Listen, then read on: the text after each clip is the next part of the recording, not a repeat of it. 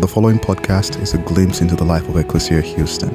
We pray it is a blessing as you seek to follow Jesus, the liberating King, and live in his kingdom here on earth as it is in heaven.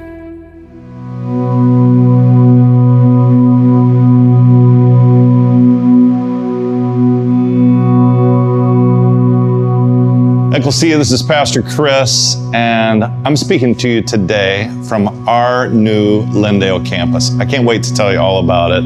I'm hoping that the good news of today helps you push through what probably for you has been for me a bit of an Astros hangover. I mean, I've joked with uh, Pastor Ramon on our staff many times that I might have needed Prozac through the years if our team wasn't so good because having something to look forward to makes my life a little bit better. And we've got a lot of other things to look forward to, but the Astros have been a lot of fun. And uh, if you know anything about our church, you know that we love baseball, not just because it's baseball. In fact, there was a street preacher out at the World Series telling people that if they love baseball, they didn't love God, they didn't love Jesus. Well, I beg to differ. God made people, and people made baseball, and people play baseball.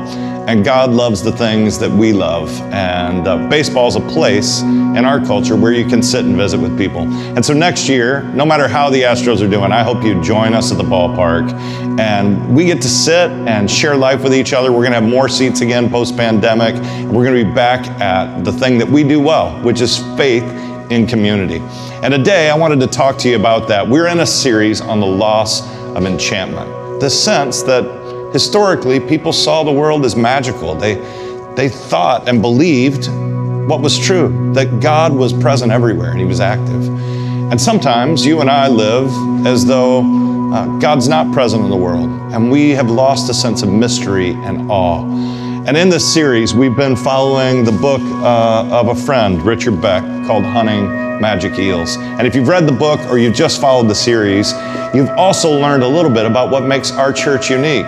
We, have talked in this series about the things from a charismatic tradition, a liturgical tradition, uh, from many different parts of our faith and backgrounds that inform who we are. And this is one of the things that makes Ecclesia unique. In fact, sometimes people ask us, What kind of church are you? And we say, We're multi denominational. And people go, What does that mean? Well, in a short sense, we'd say, uh, We learn from and we believe we belong to everybody. If we say we're non denominational, it sounds like we're pushing others away. And the truth is, we borrow from a lot of traditions. And that's why a lot of people feel at home here. Sometimes we'll say we're Baptist-Costal Catholicalians, right? And uh, we're these people that if you're like me and you're a recovering Baptist, there's something about the love for the Bible and the teaching of the Bible and the commitment to Jesus that feels like home. But maybe without some of the legalism and things that were really hard for us. Uh, if you're uh, Pentecostal and you, you have a charismatic sense of worship, people come and we got a heart to our worship. People lift their hands in praise and in worship and in celebration because we believe that uh, that's part of a, a natural, healthy response to a God that we love. And if you're a Catholic or Episcopalian, you may come and feel like the way we uh, share in spoken prayers and the way we celebrate the liturgy, it feels like home to you. And this book has just been a reminder that we're a people that are meant to learn from a lot of traditions. And one of the traditions we're going to talk about today is the tradition of Celtic Christianity, specifically the contribution of a man named St. Patrick and the work that he did and what we learned from him. And when we talk about at Ecclesia, a, a holistic faith, we describe ourselves as Houston's holistic missional Christian community. When we use the word holistic, the reason that we started out that way 23 years ago almost, when I began to dream about what our church would be, was because of the influence of really two people St. Patrick, we'll talk about that today, and a Latin American theologian named Rene Padilla. And Rene Padilla talked about Mission Integral. Uh, Rene became later a dear friend. Uh, he's preached at Ecclesia. Uh, he lived most recently in Argentina. In the last year, uh, Rene's passed away. He's no longer with us. But his contribution to who we are, it lives on today. And I got to tell you, Ecclesia, it lives in this Lindale campus. I'm going to read to you from the book of James. And James talks about this faith that Rene was so passionate about, that was integrated into all of our lives. Uh, it's a faith that has works, that actually does something. And on this campus, if you're at the place that maybe many have been post pandemic, and you're wondering, like, one, why do I go to church? And some of us have been slow to come back for a number of reasons. Why do I participate in church? And if I do, why my church? Why ecclesia? You could either not go to church, you could go to church, you could go to any church. There are a lot of great churches in the city. Why are we a part of this church? And part of what I would tell you that I love about this church is we put our faith into action. And here, at our newest campus in Lindale is a place that we get to do that. And we're starting not with worship services, though we hope and pray that we'll have worship services here in the future. We're starting serving our community because we believe that's what God made us to do, is to serve. And so we're starting with a partnership with Urban Strategies as we do a Head Start program here. And this is what that means. Pregnant mothers in this area are getting help uh, with prenatal care and development, making sure they're going to birth healthy babies and prepared for the journey ahead. Once those babies are born, they get to enlist those babies in a Head Start program, a preschool that's free that kids can come and learn. And as a church, we get to come around them. We get to watch these babies grow, mostly in a bilingual environment. I got to be here for our grand opening, and it was so much fun. Our friend Mariano Rivera, the greatest pitcher of all times, he's a New York Yankee, but we don't hold it against him. He was amazing for them for 19 years, and he's even more amazing as a man of faith. And Mariano is one of our partners here. He's helping invest in an educational center where once these kids get through preschool, they've got more opportunities for tutoring and learning and sports opportunities. We're working with our friends at Attack Poverty that have amazing programs already in this community that will be based out of this building, where older kids get help and they basically invite them to say, be great students. Like, we believe in you. And you've got mentors and people that will come and serve you, and a direct connection to families in this community that we began to pray with, that we began to walk with. And I got to tell you, Ecclesia, this is what we were made to do. We've made a massive investment in this campus. It's beautiful. The classrooms are gorgeous. Uh, there's a patio that's about to become a playground where kids get to play and serve, and it's going to be open to the whole community. We've got spaces where we'll be eating together. We already had a group of pastors here, uh, mostly Latino, getting to know them and, and figure out how we can serve and work together. There's a massive auditorium space, and it's going to be beautiful when it's completely finished out. And we've got an upstairs that's going to have more classrooms and opportunities for kids to grow and learn and serve. And I'm telling you, Ecclesia, this is what we were made to do. In the book of James, chapter 2, James talks about this kind of struggle. And it's the one I grew up with as a recovering Baptist, and many of you could relate to it. It was the kind of faith that said, being a Christian is about what you believe. And even coming to faith was this mental assent. They called it metanoia in the Latin, right? There was this assent that I, I agreed at who Jesus was, and now I'm a believer. But in James, he says, if believing in your head is all you got, it's not really anything. In James chapter 2, verse 14, this is the way James puts it. He says, Brothers and sisters, it doesn't make any sense to say you have faith and act in a way that denies that faith. He says, mere talk never gets you very far. Anybody been around, or maybe you've been that kind of person of faith, that you talk about Jesus, but it didn't actually lead you to do things. He said, and a commitment to Jesus only in words, it will not save you. It would be like seeing a brother or sister without any clothes out in the cold and begging for food and saying, Shalom, friends. Shalom uh, in the Hebrew means wholeness. Be whole, friend. You should get inside where it's warm and eat something. But doing nothing about his needs, leaving him cold and alone and on the street, what good would your words alone do? The same is true with faith. Without actions, James says, faith is useless. Now, people ask me, what do you love about being the pastor of Ecclesia? And I can tell you a long list of things. I get to be honest and real. My life's not perfect, it's been hard sometimes. And I get to walk with people that know that it's in hard places that we learn. In fact, in St. Patrick's story, part of what you learn is that St. Patrick was shaped spiritually by six years as a slave. He was a slave in the land that ultimately he would be a part of transforming with a real and vibrant Christian faith. I love that about my church. But I got to tell you, what I love most about our church is that we're not going to sit around and talk about faith. We're not going to have a bunch of Bible studies that don't go anywhere. We're going to serve our homeless brothers and sisters. Not just serve them, eat with them, share life with them. Day after Thanksgiving, you've got the opportunity to come and serve and eat and watch football with our homeless brothers and sisters and honor our guests, our beloved guests that we love from all over the city. It's a great opportunity. You've got opportunities here. We're going to do things. And then he goes on to explain, right? He says, there even the demons actually believe who God is, right? So believing in your head doesn't mean anything. He says this, he says, that's what the scripture means when it says Abraham entrusted himself to God and God credited him with righteousness. And living a faithful life earned Abraham the title of God's friend. He said Abraham didn't just think about it, he did it. He went out on a journey where he had no idea where it would take him. He, he had to have faith. He had to step out. He didn't do it all perfectly. He made some mistakes, for sure. But Abraham wanted to act, and we ought to too. He says, even Rahab, who was a prostitute, was made right with God by hiding the spies and aiding in their escape. And this is what he says, verse 26. Hear this one. Removing action from faith is like removing breath from a body. All you have left is a corpse.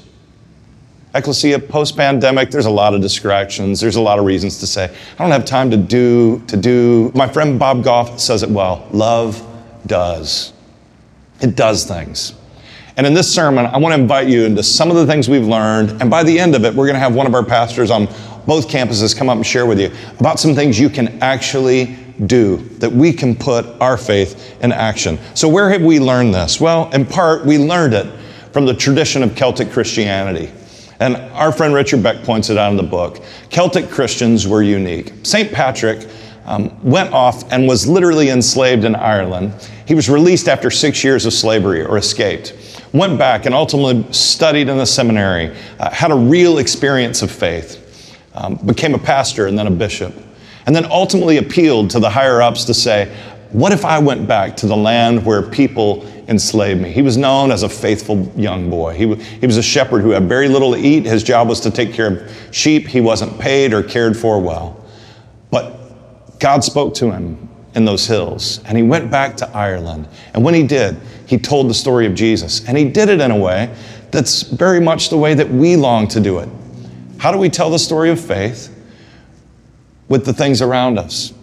They loved this um, clover, this three leafed clover. And he began to explain this clover is like the Father and the Son and the Holy Spirit. And God comes to us in these three ways. I might do something similar at a baseball game and explain how Jose Altuve's swing, right, offers an insight into God's beauty. And it is a beautiful little swing. Can you believe a man that small can create that much power? It's beautiful.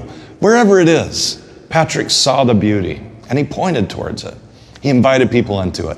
Celtic Christians always had a sense of place. Where they were was really important. In fact, they built Celtic crosses on special hills. When I, I went back to Ireland, I got to go to Slemish. That's the place they said St. Patrick used to shepherd sheep. It's a place that's important in their faith. And for us, place is similar. It may be the house that you grew up in. It may be the place that you came to faith. This building, for many in Lindale, is a place that was really special. It served the community for many years. And yet the church began to decline year after year after year. It became a small church. Finally, a church that was barely existing. And that's when they approached us and said, maybe we could partner together to see something really thrive in this place. This last week, Ecclesia, we had a grand opening. Great pitcher Mariano Rivera is there, and Urban Strategies is there, and Attack Poverty, and all of our friends. And we invited out people in the community. I got to meet abuelas that are going to have sweet little babies in this preschool program, and it touched my heart, I got to tell you. But one of my favorite things was having someone here that had a sense of place. She started going to this church, our sister Estelle Clayton, when she was four years old. She was uh, married here. She raised her kids in this church. In fact, my great grandmother attended this church for a season, right? As a native Houstonian, there's history all around us. And Estelle loves this place. Her husband David worked for us for a period of time. He's gone on to be with the Lord now. But he cleaned this church for years. And as she walked through it, and she saw the opportunity for kids and babies to learn and grow and thrive and hear about Jesus, she, she was giddy. She was excited. And I hope you are too. I hope your heart hasn't become so hardened to the hard things in this world that we miss out on the reality that we're made to love these kids. And this place is special. I want to invite you over. I want you to come, pray over it, serve inside of it, support it financially, whatever it is, because this place, like other places, is special. We also believe that the Celtic Christians teach us a lot about creativity. They loved story, food, and creativity. Now that sounds like ecclesia, doesn't it? It does because the Celtic Christians influenced us from the very beginning. And the Celtic Christians would gather and they would literally perform plays. They would memorize parts of the Bible and they would perform the story and tell the story of Jesus. They would have meals, and in their meals, all the ingredients might symbolize something of faith.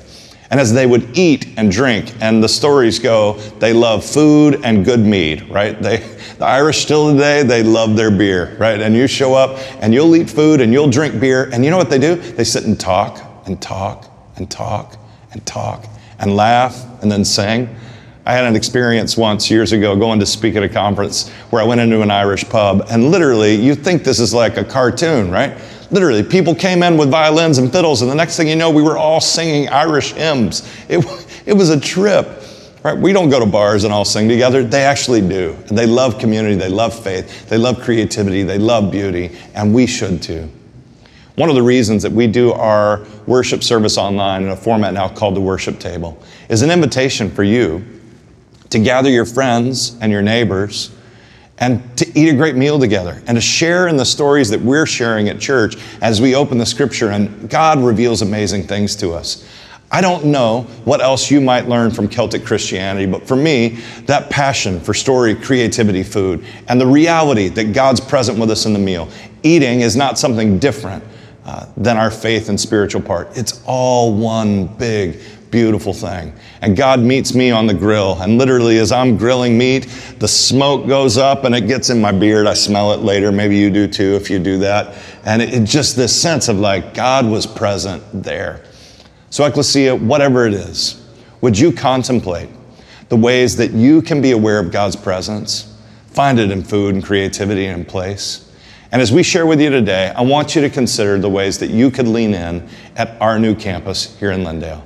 I got to tell you, there's a lot of need. It can start with food. It can start with supporting the work that we're called to do through these preschools and Head Start programs, through tutoring. And that can be in service, and it desperately, for us, needs to be in giving and a sharing of our financial resources. This building is beautiful. The classrooms are made to make kids feel like they are honored and blessed. The spaces that we're going to worship in and pray in are beautiful. And it's been a long, a remarkable investment. But I think when you make your way over here, you're going to be proud to be a part of a church that wants to care for the community well. So, will you allow me a moment to pray for you and with you? Lord God, I thank you for the kids all across Houston. Lord, we know, especially in the Houston Independent School District, that there are many kids that feel abandoned and left out. They've been left behind. And there are opportunities um, don't seem tangible to them. And God, we want to be a part of a community that says to every kid in this city that God created you with a purpose and a meaning, and we want to help you get an education. We want to help you thrive in this world. And we thank you, God, that real faith doesn't talk about Jesus in a distant way. It talks about Jesus and then moves to action. And that's what we want to do as a whole congregation. Every one of us, every man, every woman, every child. And we thank you that this building is a vessel that you seek to use to bring people closer to you and to lift them up and build them up. And we pray, God, that you would bless all of these efforts the tutoring, the preschool, the food service, the ministry, the prayer, the worship that will happen here. We thank you, God, that you are moving in our world and you're moving in our hearts. Guide us today to some tangible ways that we can act and respond. We pray all of this together and we pray it in your name. In the name of the Father and the Son and the Holy Spirit, we pray. Amen. Ecclesia, will you give me two more minutes? Maybe, maybe three or four. To share two things with you that I've learned over the course of 30 years of ministry that I, I think are really, really important in this season. And one has been that I've seen over and over again, both in my life and the life of many of you that have come to me, that if the balance of my time and energy that's spent on myself and spent on others gets tilted so much that most of my life becomes about me and what I want to do and where I want to eat and where I want to go and what my next plans are. Um, that something shifts in my heart and in my mental health. And I often find like I'm depressed. I don't feel like I've got a purpose. And many people can't recognize it. They come in and go, I don't know what's wrong. Like, life's not that bad, and this doesn't feel like it's going. And I start to ask them questions, you find out, like, there's not a, a significant chunk of your life that's built to serve, that you're made to go and love others. And I just got to tell you, God made you to do it, no matter who you are. And you're like, well, I'm a CEO. You have no idea how important I, I am, right? Even more so for you because you're an example to so many people, right? You're a teacher. You're like, well, I'm, I'm serving these kids all, the, and you are, but you need some places that you serve outside of that vocational role that really fuel your heart and your life and your energy. And I've hit some places during this pandemic because so much of my life that's fueled me in doing that has been connecting with the big mission that we have across the globe, right? I mean, we got places that we're feeding hundreds of thousands of people, like the front of, uh, frontier of Venezuela. In the, I'm, I'm starting to use broken Spanish, right? The uh, not the frontera, the what's the, the English word, the border. Um, I live in a, a, Latino community now, and I'm getting my words mixed up again. Um, right? We at the border, there are beautiful things happening. And, and during the World Series, I got to go and we were raising money for Venezuela because we feel like God gave us Jose Altuve and we should give something back. And so, um, so we felt like, okay, well, Jose Altuve came from Venezuela. We should feed people from Venezuela. But I, I had a moment of honesty and a moment of devotional before I went to the Astros game this week where I just went, God, I love this. And obviously, I love going to cheer for my team. And, but I feel a little bit empty that I'm at the World Series and we have these brothers and sisters that are struggling across the globe. Yes, we're raising money for Venezuela, but I don't feel satisfied in the way that I feel when I'm getting on a plane and I'm going to serve hands on in those ways. Does that make sense to anybody? And, and so, literally, I'm praying that prayer, and I kid you not, at our last painful, painful, painful game, game six, as we're losing and being absolutely shut out and crushed, some of the best bats on the planet can't find the ball for anything, right? And, uh, and I'm thinking, like, I literally, I think this thought, like, at least we're raising money for Venezuela. Like, we have people here, and, like, let's focus on the good. And I turn, and there are these two Latino ladies standing next to us, and I hear them speaking in Spanish to each other, and I'm getting a little better at picking up accents, and I start to figure out, like, they're at least South American and maybe Venezuelan. I'm going to ask in my broken Spanish and talk to them. And I, I kid you not, Ecclesia, they're from Maracaibo, uh, a city close to the border uh, where we support a number of pastors and ministries. And all of a sudden, these people that got to buy Astros tickets that supported Venezuela got to meet these sisters and hear their story. They've only been here for two months. Uh, they, they feel unbelievably blessed to have escaped some of the suffering in Venezuela. And we got this living example of it, right? And all of a sudden, my heart started to come back, right? I started to feel this. And I, again, last night, we went to, uh, to a great football game in College Station and went to eat uh, God's uh, delights of, of uh, frozen chicken wings that are dropped in a fryer and covered with sauce. And uh, and this, uh, this guy from another border town is our waiter, and I get to talk about what's happening in Venezuela, and I can just feel my heart ignite again. And I just got to tell you, whoever you are, you're made for some of that. So there are opportunities to teach and to serve, but this is what I'd like to ask you to do. Whether you got a little Spanish, you got a little heart for the city, or whatever you've got, is to literally drive over to our new campus and prayer walk this week. Just walk around. If you're smart, you'll eat a taco at one of the taquerias around there. And you'll meet a friend. And would you just start to pray? About what you could do to be a part of that. And then, secondly, in the same way that our life is bent around it, can't all be about us, some of it's got to be about service. It's the same for us financially. Now, there are a million good things you can give to and be a part of, but I'll tell you, if you look at your budget, and even if it's 80 or 90, or definitely if it's 90 or 95 or 100% of what comes in gets spent on you, something's tilted. And something happens when we begin to release 10, 15, 20, 30%. I got a number of friends that are, and they're the most beautiful people I know, that live on about half of what comes in, right? And they, they give the rest away. Now, most of us don't have that kind of discipline or heart, but I got to tell you, these, the, the, the most generous people I know are the happiest people I know.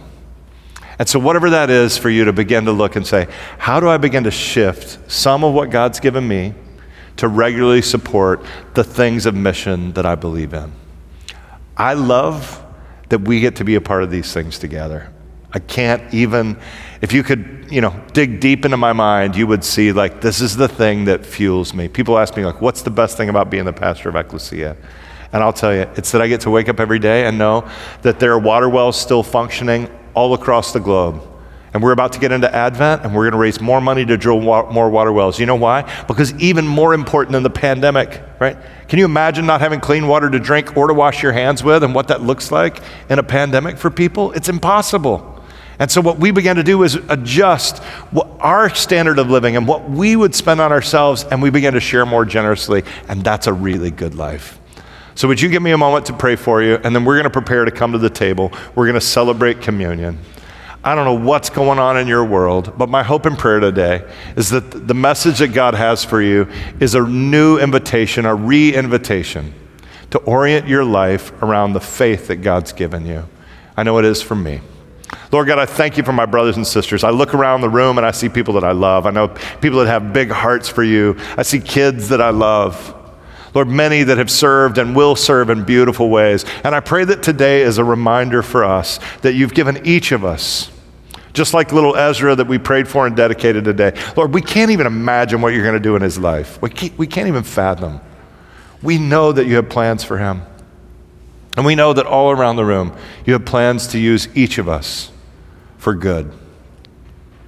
Would you help us to open our hands and share, to adjust our schedules, and to prioritize the opportunities to serve? Thank you for listening to our podcast.